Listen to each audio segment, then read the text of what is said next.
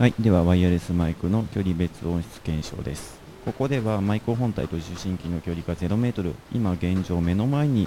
ワイヤレスの受信機がある状態で喋っております。えー、検証するにあたってですね、ワイヤレスマイクの使用用途としてやっぱイベントの使用が多いと思いますので、えー、今お店の中で喋ってるんですが BGM だったりとかですね、あのガヤ喋り声、まあ、楽器の音とかも入っている状態ですね。はい。ではここまでがマイク本体と受信機の距離が0メートル目の前に受信機がある状態での音質になります。